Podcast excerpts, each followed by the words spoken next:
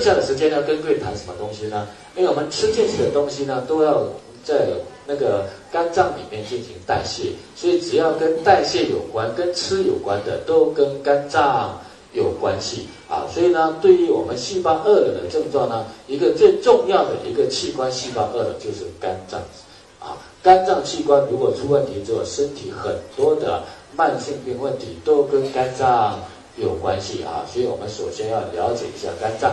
同样呢，打开安利云学堂，输入从西医角度了解肝脏功能，从西医角度了解肝脏功能。打开云学堂，从西医角度了解肝脏功能。没找到。好，我们来看一下肝脏。肝脏是人体内脏里最大器官，位于腹腔中右肋下部的后方，在哪里？自己摸一下。右肋骨下部后方，自己摸一下。好，肝脏是人体最大的实体脏器，平均重达一点五公斤。不管从西医、中医角度看，它都非常的重要。但由于生活方式的变化、不健康的生活习惯影响，啊，肝的问题呢是非常多的。那么，肝脏是身体内以代谢功能为主的一个脏器，所有进入机体的毒素都需要经过肝脏的代谢处理、转化后，再被机体排出体外，可以说是重要的解毒器官。所以，肝脏在身体里面起着抗氧化、合成蛋白质等。营养素的作用，肝脏也制造胆汁，同时也起着免疫防御的作用啊。所以我们来看肝脏的主要功能。第一个，营养代谢，肝脏和蛋白质的代谢，每天在肝脏中合成的蛋白质约为全身合成量的一半啊。因为我们有消化道，就是有小肠吸收的氨基酸，在肝脏内进行蛋白质合成、转氨脱氨的作用。那合成的蛋白质进入血液循环，供全身。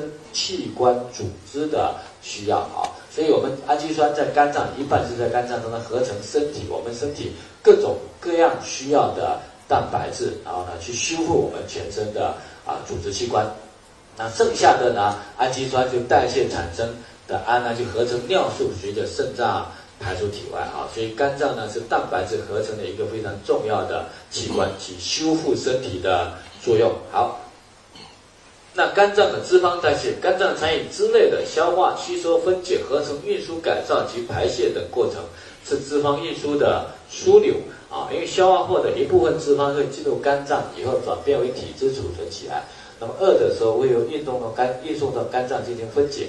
肝脏还是体内脂肪酸、胆固醇、磷脂合成的主要器官之一。那多余的胆固醇就转化成胆汁酸，随着胆汁呢排出来了。那人体内的血脂的成分是相对稳恒定的，其比比例呢靠肝细胞调节。所以，如果是甘油三酯、胆固醇，然后那个浓度有问题的，首先就是一定会有什么呢？肝的调节能力出问题了，对吧？OK，所以肝脏调节我们血液中的各种血脂成分。所以，当脂肪代谢混乱时，可使脂肪堆积肝脏内形成什么？脂肪肝。那肝脏是一个非常尽职的糖类管家。调节正常人体血糖水平，从不浪费又应变自如。我们吃进去的米啊面呢，最后变转变成葡萄糖或者转变成果糖，这些都是单糖。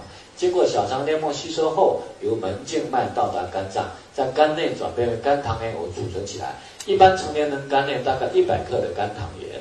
啊，所以当体内血糖增高时，肝脏会将血糖合成为肝糖原储存起来。当血糖呢消耗降低时，又会把肝糖原分解成葡萄糖送到血液当中去，所以血液的血糖高低由肝脏来调节，哈，肝的调节作用。好，那么肝脏维生素，肝脏是促进维生素的吸收、储存和转化，啊，所以跟维生素的代谢有关。肝脏也和激素代谢有关。正常情况下，血液中的激素都保持在一定范围内，多余的会经肝脏处理而失去活性。所以，当肝脏出现问题时，激素会在体内积蓄，导致激素失调啊。所以，这是我们肝。所以，体内的激素水平由肝脏来调节哈。血液中的激素水平是由肝脏来调节的。还有呢，解毒，肝脏是人体主要的解毒器官，在机体的代谢过程中，啊，门静脉收集至腹腔流来的血液，血液中的有害物质及微生物、抗原性物质，将在肝内被处理为毒性更小的或者溶解度大的物质，随胆汁或尿液排出体外，从而保护机体免受损害。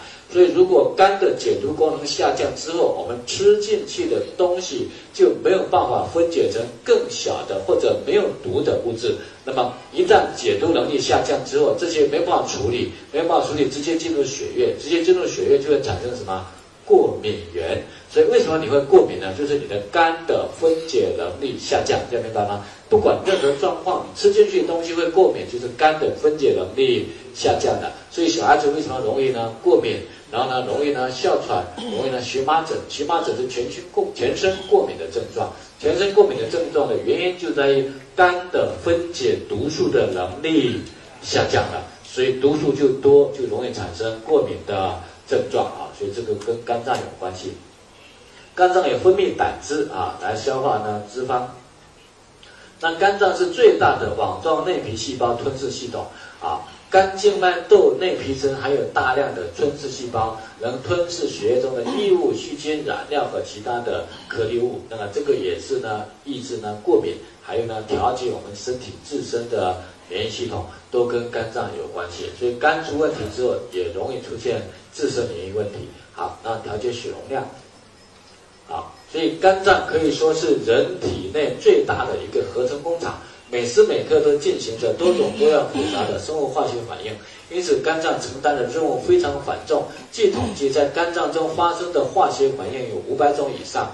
但因为肝脏的自身代偿作用很强，所以当身体有一些轻微的、少数的肝细胞受损，可能不会表现出任何症状。但也因为这一点，有时候等明显感觉到肝的不适症状时，已经大于百分之八十的肝细胞 受损了。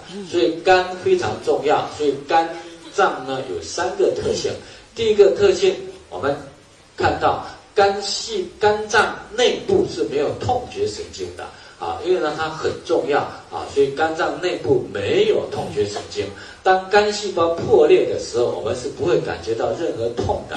啊，大量肝细胞破裂也不痛啊，所以只有什么时候才检查出肝细胞有问题呢？血液检查转氨酶、转肽酶升高了，就代表说我们肝细胞已经破裂了。因为转氨酶、转肽酶几乎都在哪里呢？肝细胞里面。所以血液中的一升高，就说明说肝很多都已经破裂了，这个理解吗？啊，都已经破裂了，所以转氨酶、转碳酶高啊，所以肝里面没有痛觉神经，所以为什么有时候肝癌一检查都中晚期呢？啊，特别是晚期，因为必须呢验到大到那一定阶段，突破到肝的表皮了，我们才会感觉到疼痛啊，不然的话是没有感觉到痛的哈。所以是肝的第一个特点，内部没有痛觉神经。肝的第二个特点是，只要它有百分之二十在运作，检查任何一个肝功能呢都是非常正常。